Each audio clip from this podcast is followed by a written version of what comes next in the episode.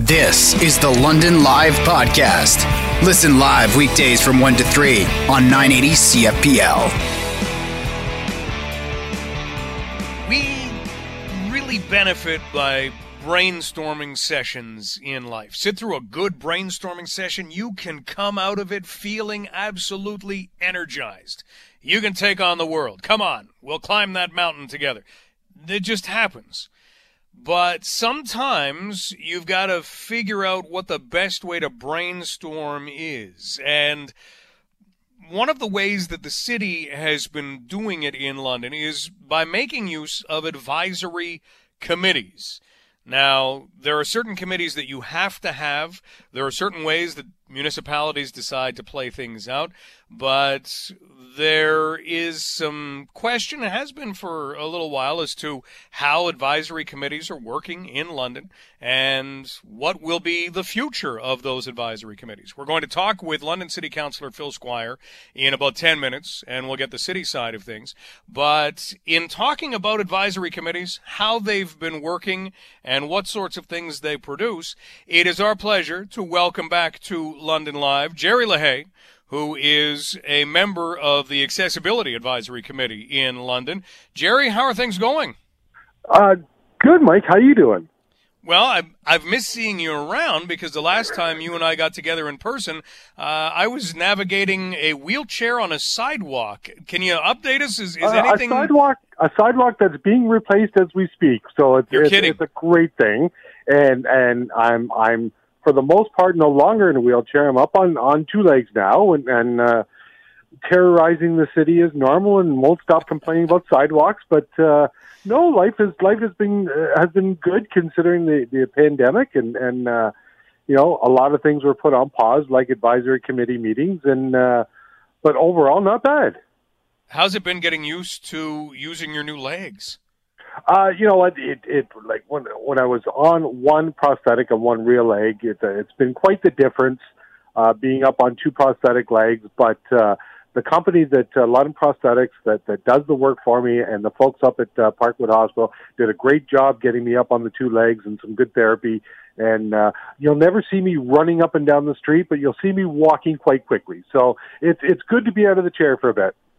Jerry LaHaye joining us. Jerry's also a part of the Accessibility Advisory Committee. And Jerry, you've been a perfect person to be a part of that because you have known this city as someone who had full use of both of your legs, and then all of a sudden you're someone who knows the city as it pertains to accessibility. And so you've seen both sides and you can see some of the challenges in this. But now we understand there may be some changes to the way that the city does things with advisory committees. Maybe you could describe what it has been like to be a part of an advisory committee in its current form. Well, uh, it's it's been it's been it's been a privilege that I have the time to to steal the words from our chair uh, of the accessibility committee. It's been a privilege to have the time to be able to commit to it.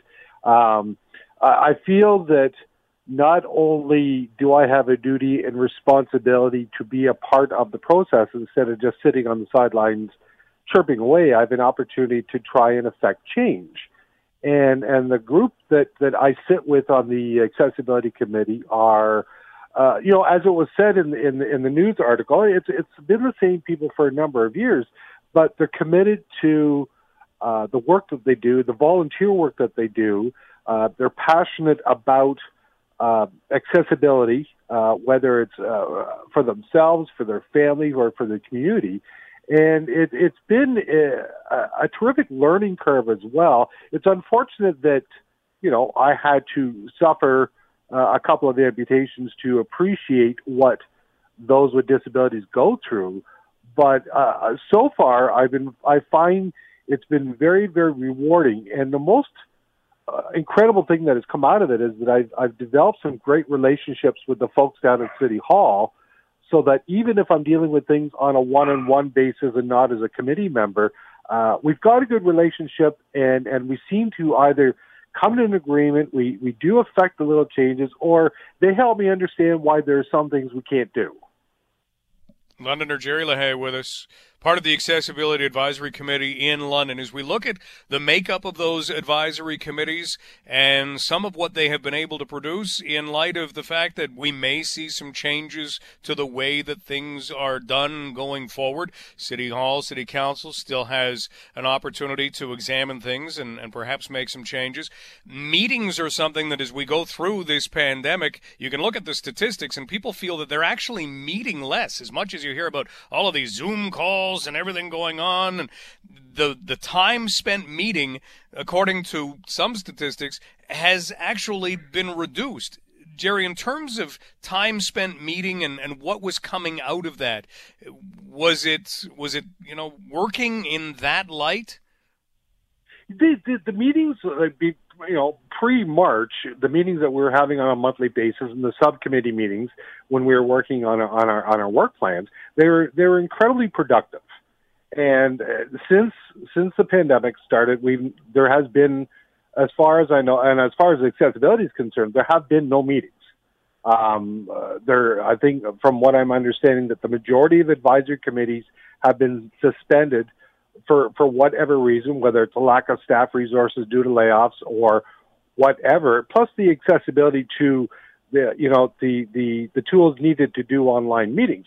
Now, having said that, I also sit on the on the city's community diversity inclusivity group, and we have been meeting monthly on on on a monthly basis via Zoom.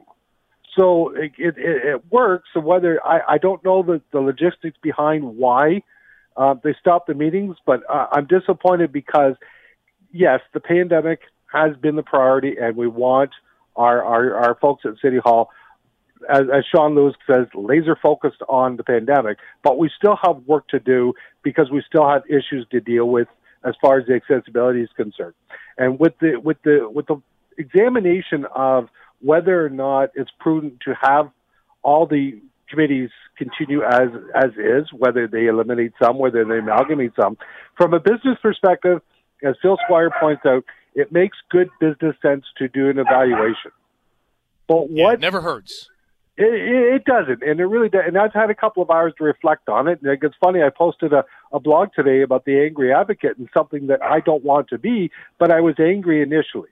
But when you take the time to think about, okay, good, an examination works, and if we can find efficiencies, great. However, it, it, it, it there was an underlying tone that it seemed to demean the work of the volunteers on these on these groups.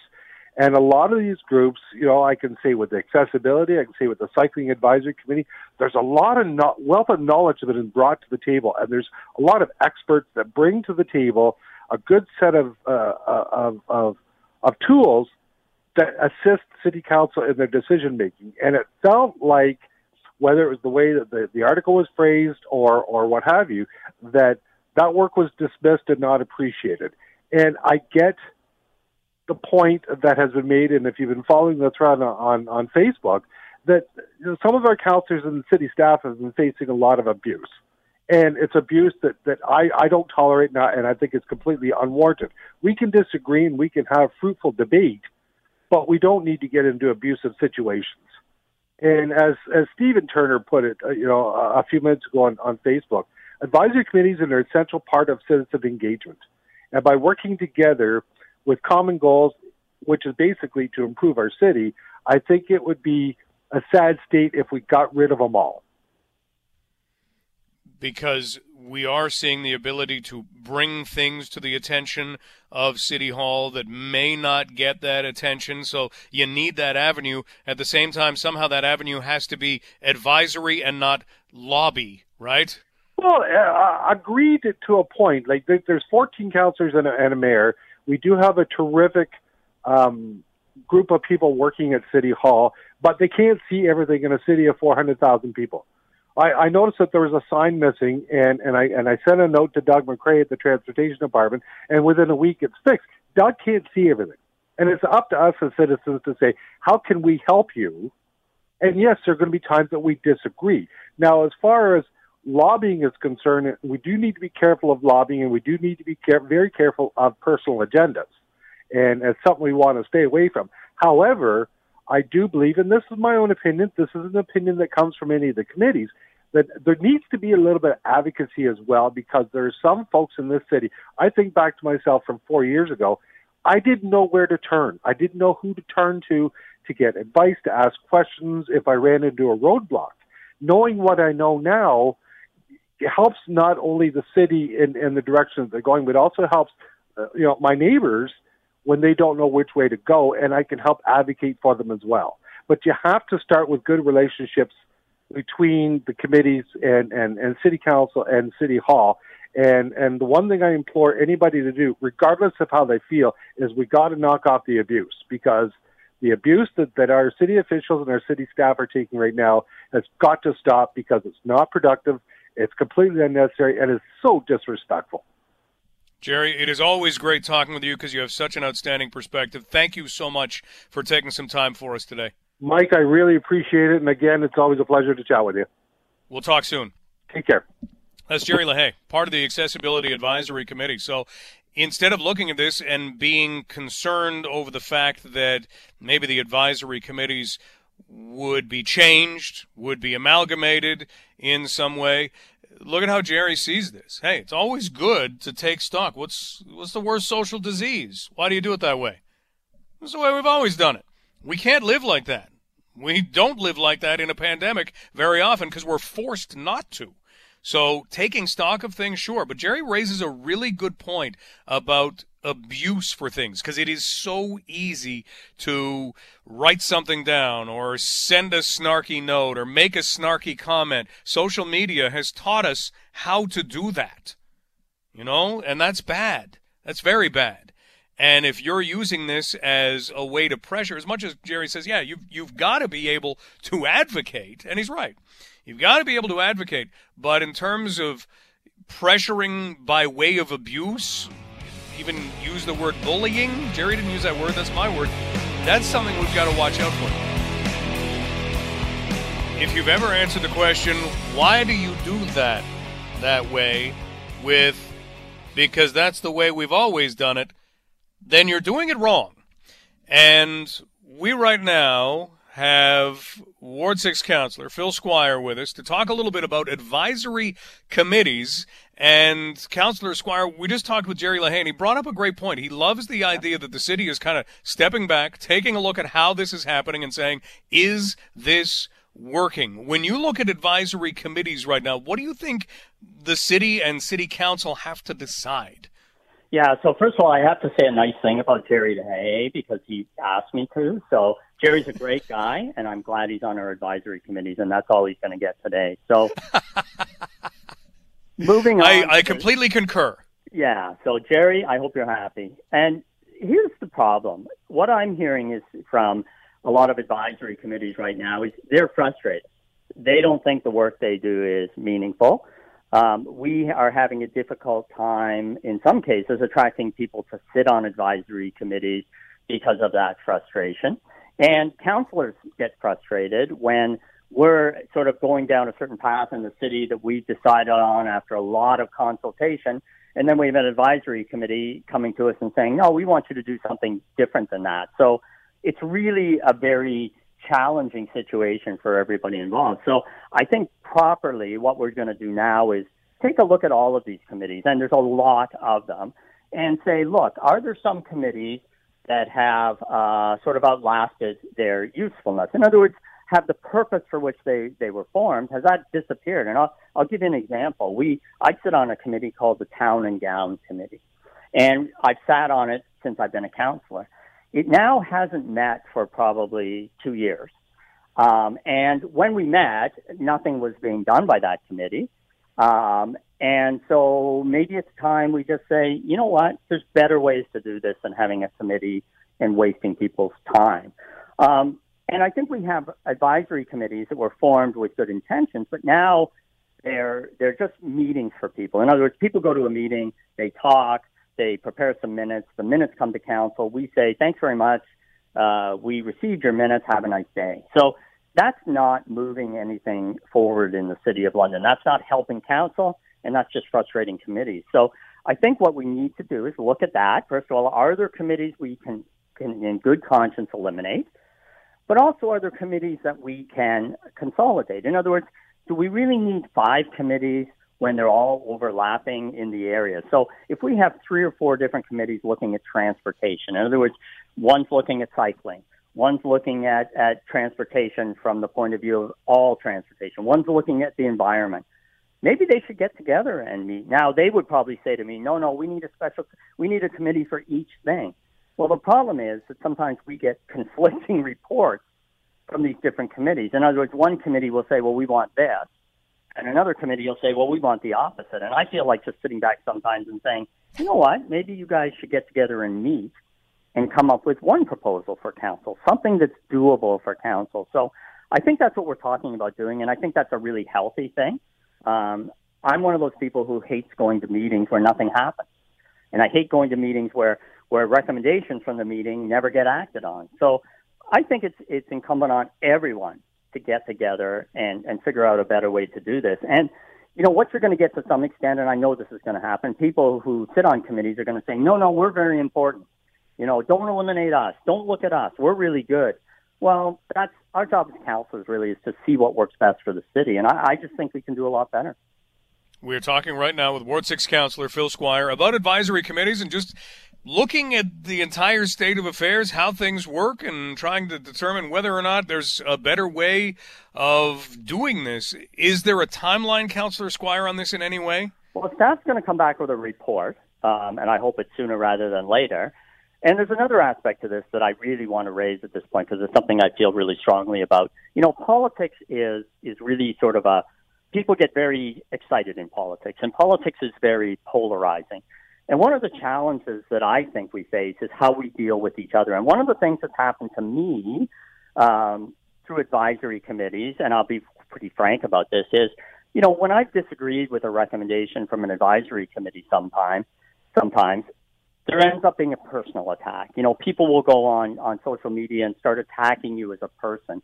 And I think that's another thing we have to really start eliminating from politics. You know, a guy like Jerry LaHaye, um, I can disagree with Jerry. Jerry will say, I want this, and I'll say, well, I don't agree with you, and we're fine. It's not a problem. Others, I think, really have to start looking at themselves, politicians and other people on committees, saying, look, we're going to have disagreements, we're going to have different areas, but stop with the personal attacks. I personally left Twitter. Um, you know, I thought Twitter was a useful tool for me as a politician to get my ideas and get input from the public.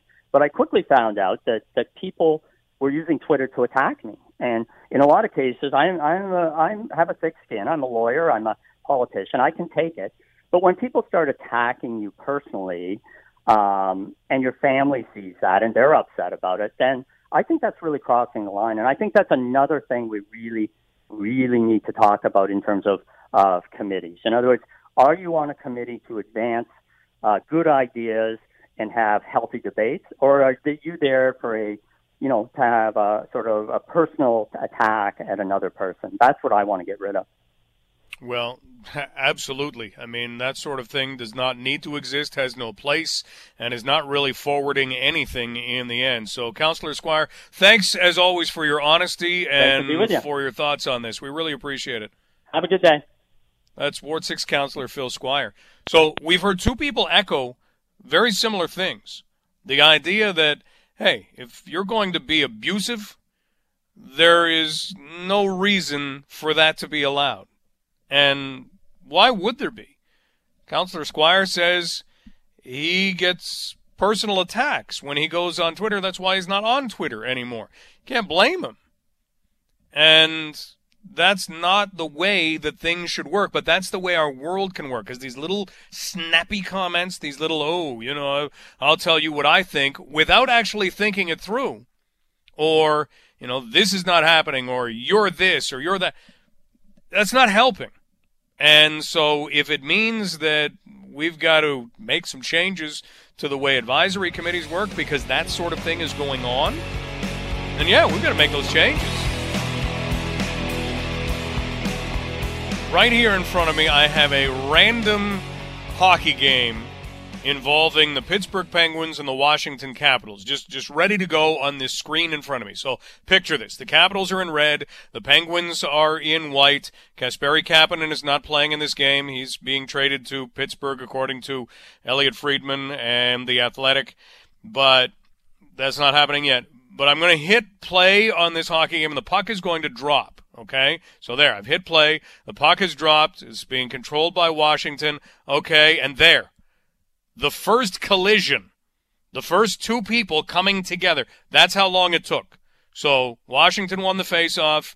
Puck was controlled, sent up the boards. Boom, there was a collision. In a pandemic, we want as few collisions as possible. We don't want any collisions at all if we can do it.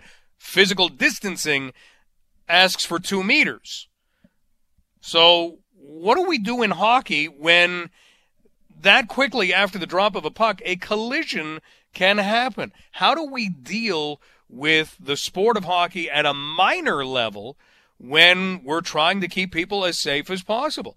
Let's find out how the conversations have been going. The executive director of Alliance Hockey, Mr. Tony Martindale, joins us now. Tony, how are you? Very good, Mike. How are you? Well, I'm okay. I'm I'm glad to be talking hockey, even though it's it's in a, a different form. How different have the past few months been for you and everybody else at Alliance Hockey?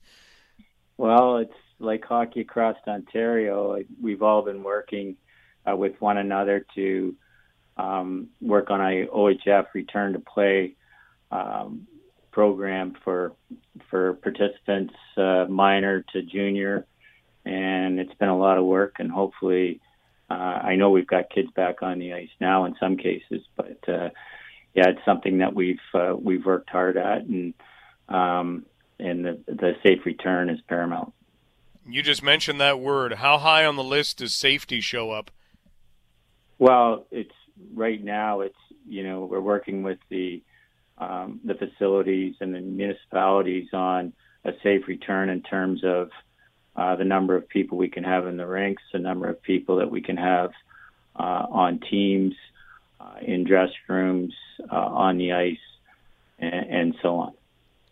Now, normally, in if it's not a pandemic, we are heading into the late stages of August, early September. You've got all kinds of teams already on the ice. You mentioned some have returned to the ice. Do we call what they're doing return to play yet, or is that part of uh, this bigger kind of movement to getting hockey restored in some form this this season?